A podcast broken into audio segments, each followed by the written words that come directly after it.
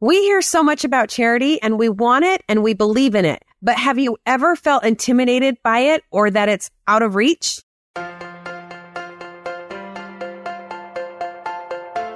Hi, and welcome to Magnify, an LDS living podcast where we cheer, inspire, and embolden each other as women and followers of Jesus Christ. We hope to use our influence to make a difference in the world. I'm your host, Kathryn Davis, a mom, a seminary teacher, and a grilling enthusiast who loves God. As we continue in our pursuit of peace, one attribute that has felt like an all encompassing attribute of a peacemaker is charity. We've all heard that charity is the pure love of Christ and that charity never faileth. But when we stop to think about what it really means, it can feel a little bit arbitrary. So let's talk about what is charity. How does it look in our everyday lives? And most importantly, how does charity lead to finding more peace in our lives? And I'm here with a friend and previous guest, Brooke Romney. I'm so excited you're here. Me too. It will be so fun. Yay. This is going to be a good conversation. But Brooke, because we have had you on as a guest before and we have done some rapid fire questions before, I want to do something a little different. Okay. And play a little game with you called this or that. Okay. Okay. So I'm going to give you a couple of options and you tell me which one. Okay. Mountains or beach? Mountains, Books or movies? books, like Uh, 6,000%. I'm like, I knew that was what you were going to say. Of course, right? okay, but here's an interesting one. Road Okay. trip or fly? Fly. You're like not in the car. okay. Savory or sweet? This is probably my hardest question, but probably sweet. Probably sweet, but it, it's a close tie. I'm happy with all the treats and food. So I like when we can mix savory and sweet together Me in too. one item. I agree. I'll take that also. Shopping online or in the store? Ooh, uh, hmm. I like shopping online, but I also like going to the store. I, I think if, if I'm going by myself, I like to go to the store and try stuff on. If if there are children with me shopping online all the way. So true. Okay. Loud or quiet? Hmm.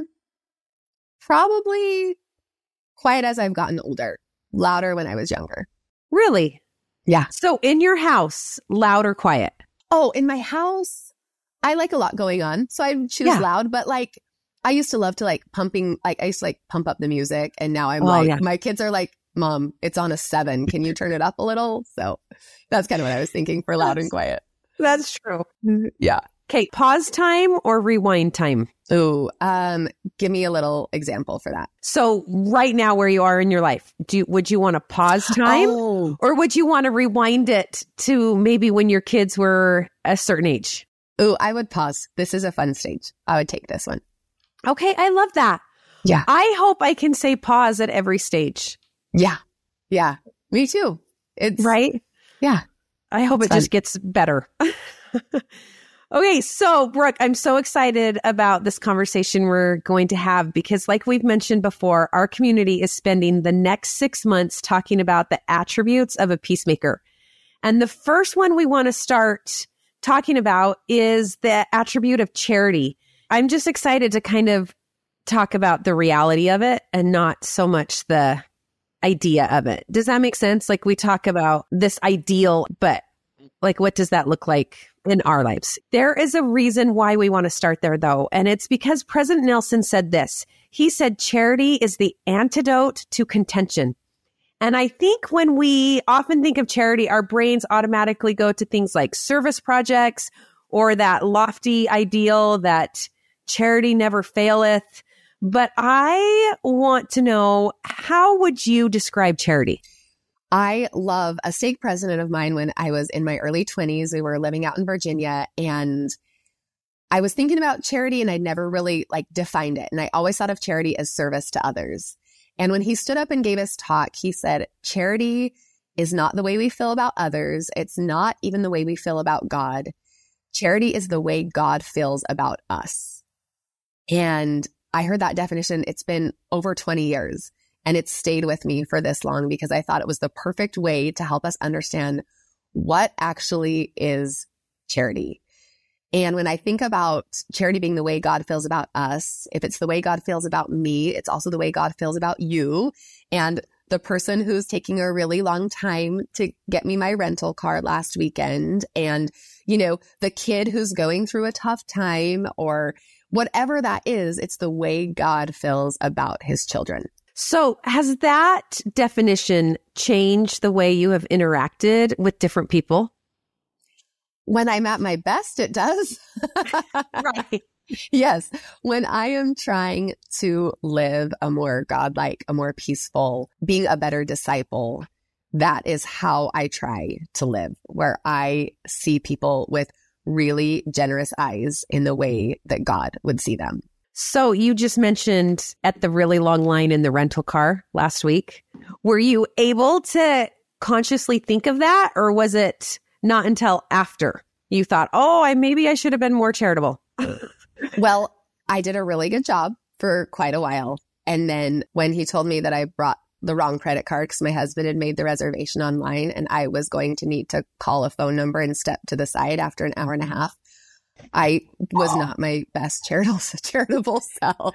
So both I was feeling charity and then I was feeling remorse for not feeling as much charity. so does that ever feel intimidating to you? Like that definition of your stake president is how God feels about others. Does trying to take that view of others, does that ever feel intimidating? I think anything worth pursuing feels intimidating. Hmm. And so, yes, it feels intimidating because anything worthwhile, anything that's going to help us grow or become more like him is going to feel hard, especially in the beginning, especially during tough times, especially when we're not as in tune as we want to be. So Absolutely. I think it feels intimidating because it should feel intimidating because it's big and it's hard and it's tons of work and effort and mindfulness and growth. But just because something's intimidating doesn't mean that it's not worth pursuing. For a long time in my life, I, it was, there was kind of like that perfectionist ideal that like if I couldn't get it right, then it wasn't worth doing. And I think with some age and experience, it's like if you can't get it right, then it's, it's worth pursuing it, you know, then you keep going. And so, yes, anything godlike is going to feel intimidating because none of us are even close to there yet. So, how on your day to day, how do you get past the intimidation? What does charity look like for you today or yesterday? I think just being okay to be doing the best I can that day. I mean, legitimately, I thought giving an hour and a half in a rental car line with charity was awesome. Like I, I thought I did a really good job and that losing it when I had to call a phone number was probably rational. Was it my best? No, but it was probably rational. And then saying like, and I'll do better next time. You know, I watched mm. my cute 11 year old who was hungry be super patient and I was inspired by his patience. He didn't get mad. He didn't ask me 200 times when we were going to go eat or how much longer it was going to take. He could kind of read the room and sense that this was something we couldn't really control or do anything about. And he just sat and, you know, he did ask me to play my phone, but I being inspired by the other people that were in line and and doing it with grace and thinking I can I could do that too. That's who I want to be. And so looking for inspiration and then also being okay with being human. You know, we all signed up for this and it's okay for us to be human and then try to do better next time. Cause I love how you just said that because I think sometimes it's so easy to try to be charitable to others, but you just kind of described having charity for yourself that you did really well and then maybe not so well. Yeah. But to not get hung up on the not so well and maybe have charity for yourself that, hey, I'm just going to try a little bit more. I'm going to keep trying. Yeah. I mean, that's the point of the gospel and, and, and why we're here. I always tell my kids who get frustrated when they're not good at something right away. Would it be stranger for you to be awesome at something that you just tried? Or is it normal for you to not be good at it before you've tried it? And, and I think that goes all the way into adulthood. Every time we try something new, every time we're pushed a little bit further than we can handle, you know, we gain a little more strength, a little more perspective and the ability to be better next time. I love that definition of charity. And, you know, President Nelson used some strong words when he said charity is the antidote to contention. So how do you think that definition of charity that your stake president shared, how is that the antidote to contention? Well, I have been doing a little study about Jesus Christ because when I realized that charity is the way God sees us, I like details. I like how does this look in my life? And we know that Christ and God in thought and purpose are one. And so being able to read about how Jesus Christ treated other people, and, and my study was especially women, I have started to really understand what that looks like, like in the day to day, in the hard, and trying to relate it to a situation I might have or a person I might know. And that's really helped me be able to get to the point where I say, okay, so in that situation, this is what charity would look like for me. Let's dig a little deeper in that. So let's go into the scriptures and look at one of his interactions with some women and then maybe talk about how we can apply that to our lives. But in particular, is there one woman, one interaction with a specific woman that stands out to you? It's hard to choose one, but one that's like maybe a little lesser known that I was really struck by is in Luke, and it's the woman who's bent over. And this is just a really short interaction, but without her coming to him, without her asking, without there being like any big to do, he just noticed and healed her he just helped her. He saw her, saw that she was bent over and said like, she needs healing. And as I was reading about that story, I was just thinking about how easy it is for us not to notice, for us to just think that everything's fine and just not really taking the time to look up, look out, or even maybe just be willing to say, like, maybe I have a little bit of responsibility here. You know, he was like, I see her. I can do something about this. We can't always do things about what we see, but he saw a need and knew he could help. And it was really interesting because as I was studying this, my brother got called as a bishop and he, they have a young family. So they have five kids between the ages of three and 11. And he was just called to be bishop. And my sister in law was telling me how a counselor in the bishopric that he had called his wife called her up and just said, she, she's an empty nester and she just said, this is going to be a lot for your family and I want to take some of the burden. So I want you to give me one day a week that you want me to drive your carpools. And she's like, Oh, like that's, that's too much. There's no way. And she's like, no, no, no. I want to do this for you. This is something I can do. I'm at the point in my life where I can help and I want to do it. So you tell me which day of the week you want me to drive your carpools and one weekend a month, I want to watch your kids so you guys can have a date night. And as I was reading this about Jesus, how he saw a need and fixed it. And then this awesome woman who saw a need and just said, I can, like, I can change the situation. Is that going to take away every burden of this woman? No. Is this going to take away every burden of this young family trying to serve? No. But can it relieve something? And I just loved both of those examples in my life right at the exact same time. It was inspiring for me to say like, let me look around and let me actually do something, not say, can I help or call me if I can help, but like, what can I do for you? That's so good. Cause I think we all ask that. Call me if you need anything or do yeah. you need anything? And the correct answer in church usually is when somebody says, do you need anything? We typically should say, no, I'm fine. Yeah. Like, right? Like that seems to be. Right. And honestly, my sister in law was fine. Like yeah. she could have figured stuff out. What I love about that is she just did it anyway. And, and it was beautiful and how touching and how helpful. And, and maybe most weeks she could do that, but how nice for her to be like, okay, every Wednesday I can stay home and help with homework or every Wednesday, whatever it is, I can let my husband go to mutual and know that I've prepared dinner because somebody else was driving the carpool or whatever that is. I just, I loved that example. Well, I love that example too because she noticed. Yeah. Right? That woman noticed. And what do you think are things in our life that keep us from noticing? Yeah. I mean, obviously, like our phones, right? Where it's easy to keep your head down and, and not even notice. I can't remember who spoke about it in conference. It's Michelle Craig, my sister. yes. Oh, now, yeah, you know that one for sure. But just how she said, like standing in line and yes. that man in front of her. Yes. who would have known? Like how great. And, and she would have left that situation and not even known that there was anything wrong with the way she'd done life. But because she'd noticed how incredible for both her and the man that she touched that day. So I think that can be a distraction. I think sometimes just our own like busyness, the own things that are going on. And I'm careful with this because those are legitimate things. And sometimes charity is starting first in your home and with yourself, like we talked about. Yeah. I think sometimes we get in a trap of thinking like that we're, ha- we have to be the person that's going to take the carpool once a week and, and provide a date night. But Michelle's example is so amazing because we can also like, it doesn't matter how busy I am. I can talk to the person in line if I feel like that is an appropriate way for me to show God's love. Or I can change the laundry for a teenage kid who is especially busy, right? Whatever that is, instead of being like, they never help. They're so annoying.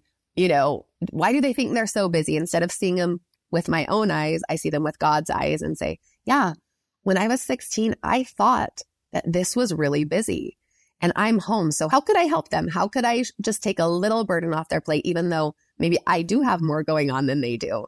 But how can I see them with God's eyes instead?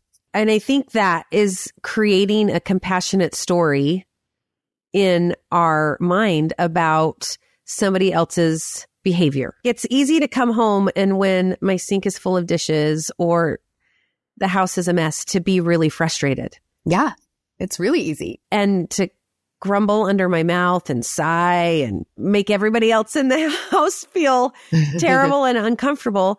But if we're looking at that definition of charity, if we can walk in the house and maybe things are a mess or maybe things aren't perfect, if we can look at it through God's eyes, doesn't that change us most importantly?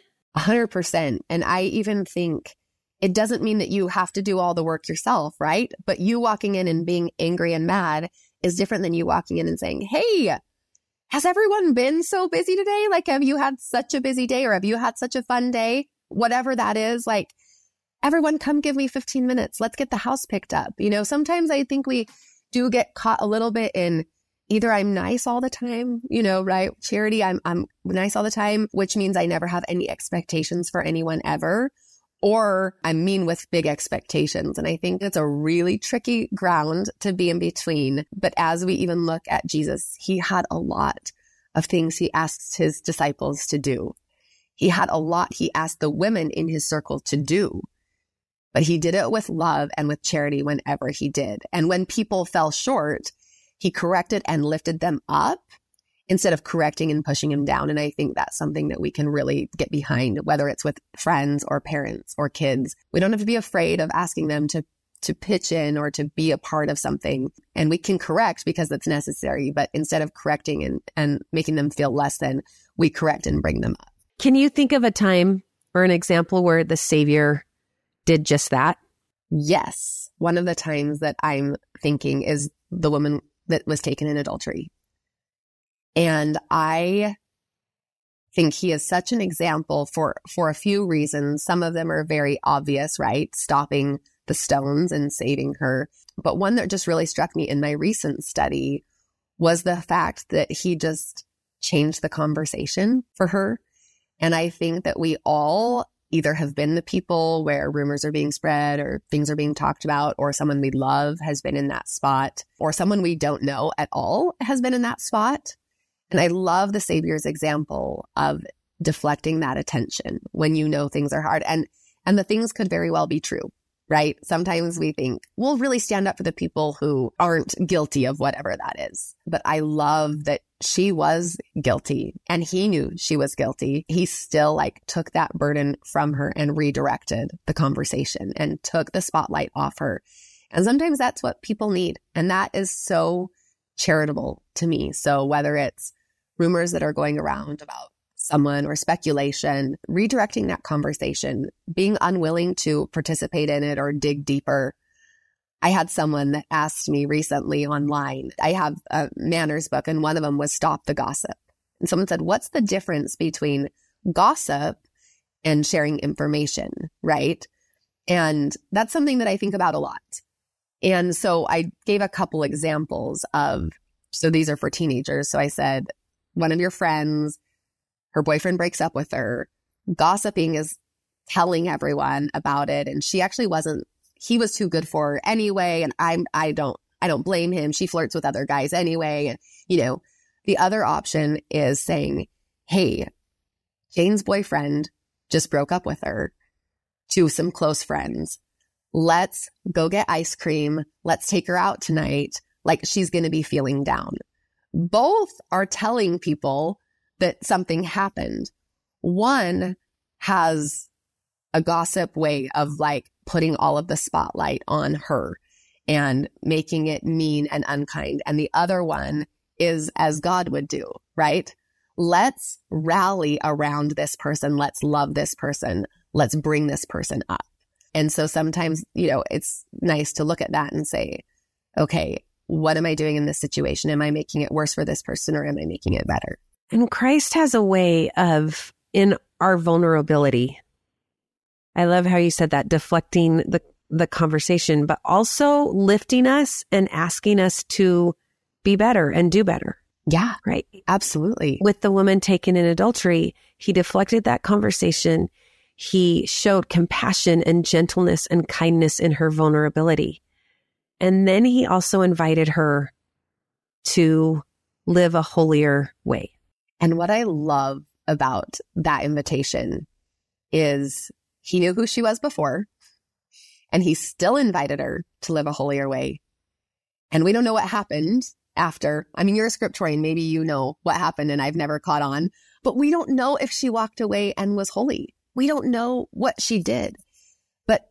My thought is that if Jesus ever ran into her again, regardless of what he she had chosen, he would have shown that same type of compassion and love and invitation. Like I think sometimes we think he said go and sin no more and then she went off and lived this awesome life. Well, we don't know. Yeah. And sometimes I think we want to know.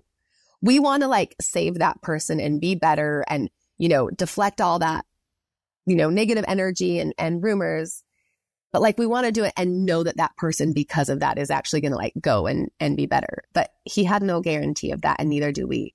And we're still asked to be charitable, right? To do whatever we can in our position to make that person feel a little bit of God's love in the moment they need it most. And it's because that is who he is. When we talk about charity, it's becoming like Jesus Christ because that's who Christ is. I love when President Nelson went on to say this. He said, As you demonstrate the charity that true followers of Jesus Christ manifest, the Lord will magnify your efforts beyond your loftiest imagination. And that promise is something that I have to hold on to because I am not always charitable, shockingly. Yeah. right. Yeah. Join right. the club, right? Right. And so I just want to ask you, do you feel like God has magnified your efforts? Oh, absolutely. And I was talking to a friend recently who is going through really hard things with her kids. They are um, mostly all adult kids, and and we were friends when we were much younger talking about small problems. And I haven't seen her in a long, long time. And as she was going down the list of things that are going on with these awesome kids, like my jaw was just dropped because of what she is dealing with as a mom and the heartache that parents feel when things are difficult for their children. And she probably shared six or seven things with me. One of those truly could knock anyone out of, of the game. And there she was still showing up and still loving and getting through the days and with so much love.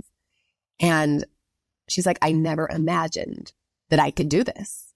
I never imagined. If you would have told me 15 years ago, I would have said, Oh, I could, I could never handle that. I could never get through that. And she's doing six of those things right now and doing it.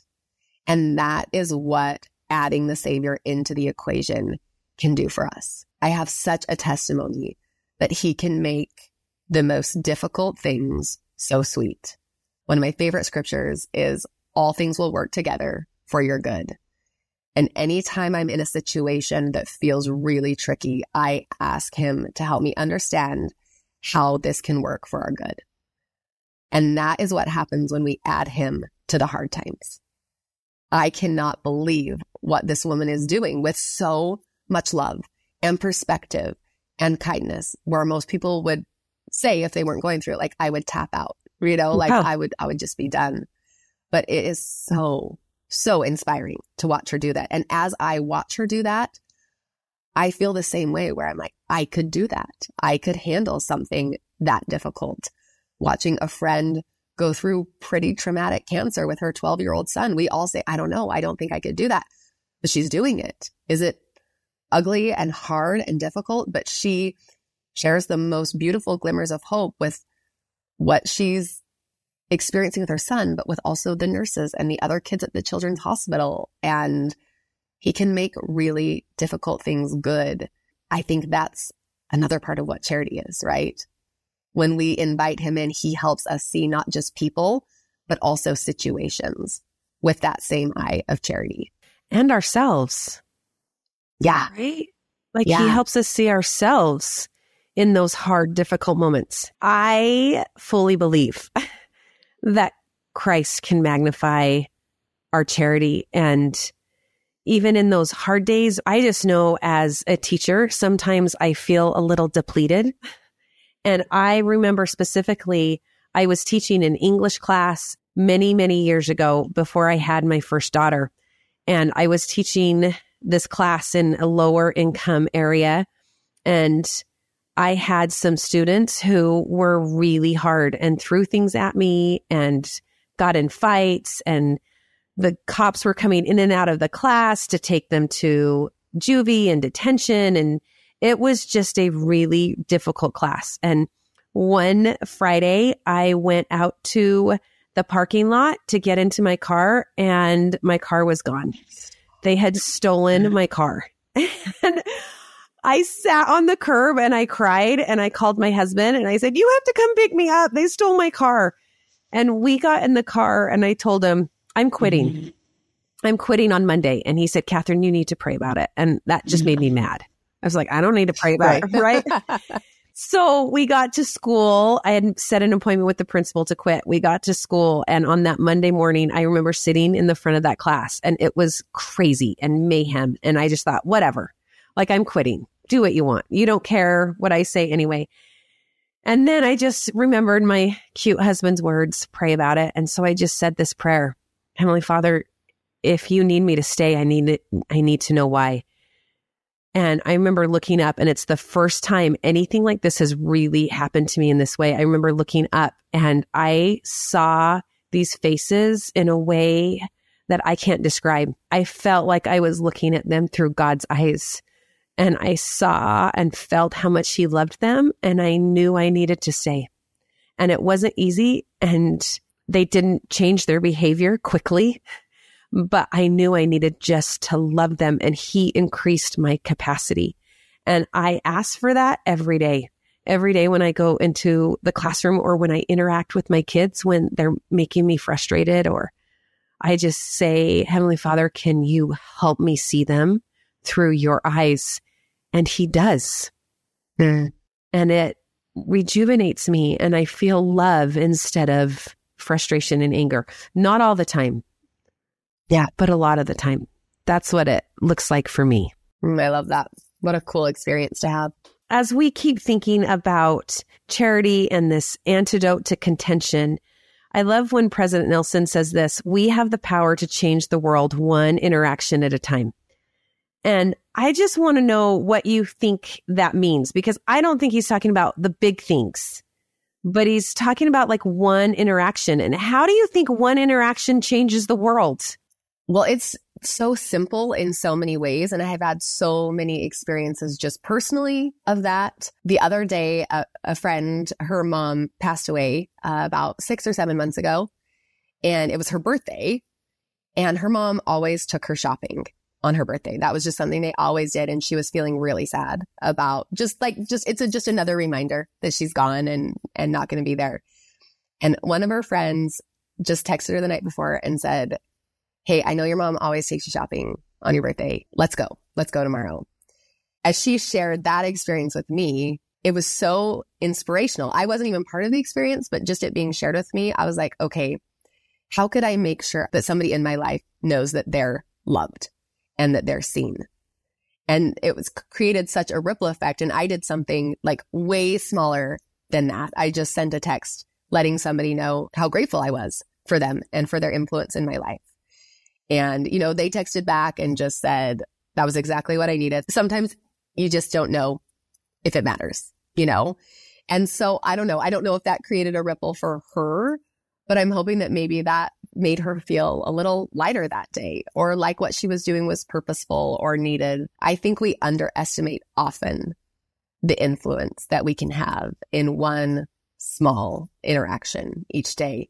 And even I love sharing about it. I loved that my friend told me about that because I was in a little bit of a selfish space, end of the year, you know, no time for anything extra. And as she shared that, I was like, no, no, no, this is why we're here, right? This is why we're here is to help people feel God's love for them. And so what can I do? And, and it wasn't taking somebody who was shopping. It was like a two minute text, but it was something I could do. Cause that is what could fit into your life right now. Yeah. But sometimes it's more of the attitude of charity, right? It doesn't have to be Mm-hmm. in big ways, but these small interactions, I think they add up. And I just remember once I was having a really bad day just about a month ago. It was hard. And at the end of the long day, I went into my gas station to get my Diet Coke because I needed it. I felt. And so I walked into the gas station and got my Diet Coke and the attendant gave me this little card that said, Oh, somebody already bought it for you. And it was this pay it forward card. And I thought, okay, that is a little thing, but what can I now do to pay it forward? And it totally changed that day.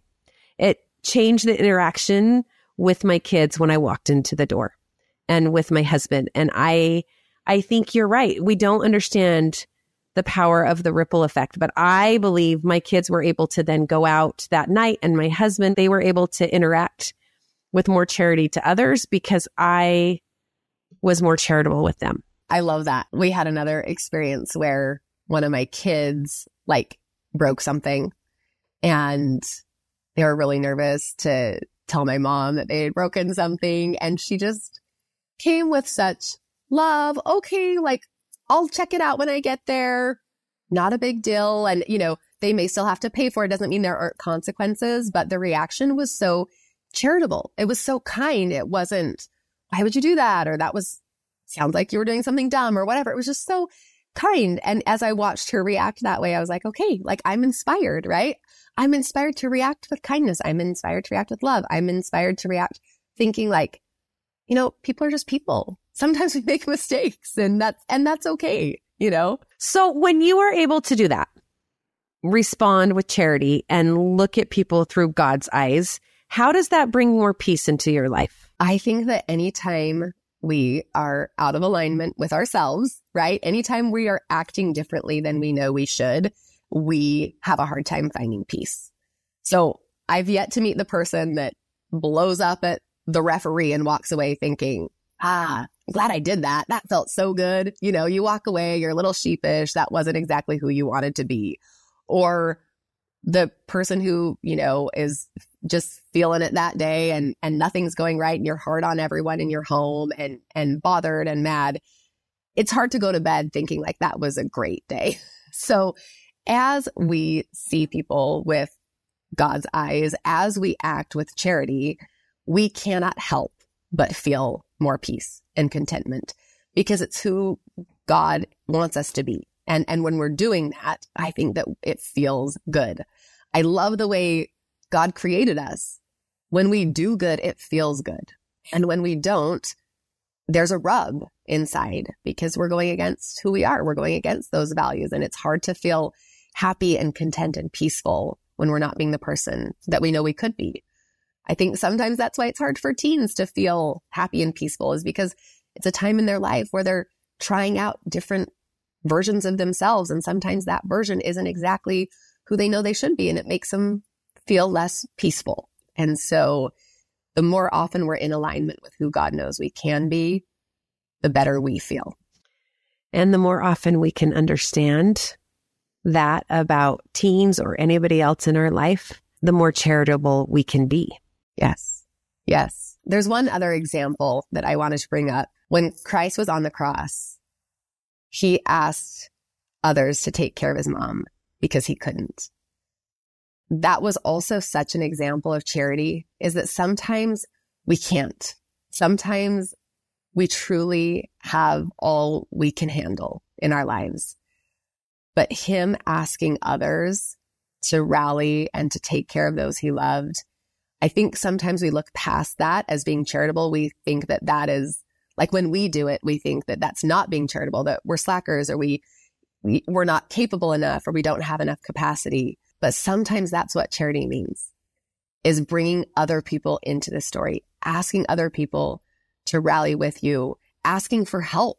Sometimes that's charity saying, I cannot do this by myself. I cannot figure this out alone. That, like, that is the way God sees us too, right? He knows that we only have so much to give. He knows that we only know so much. And I think the way he sees us is that he would like us to ask for the help that we need, to ask for the support that we need, to turn to others and say, this is something I can't do alone. Can you help me? And I don't think we see that side very often, but that is seeing ourselves and seeing others through God's eyes. That the plan was never that we should do this all alone, but that we should bring others into into our circle, into our horseshoe and and let them be a part of us being able to live a godlike life. Well, it goes back to what you were saying at the beginning.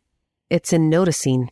Yes. And and Christ noticed and he knew and just because maybe our plates are full and we're feeling overwhelmed ourselves like your friend that you mentioned earlier, we can still notice the needs of others and and the asking. I like that idea of thinking of asking for help for me or for somebody else is still charity because I'm not closing myself off in my pain and in my trial, but I'm opening myself up to the love of the Savior.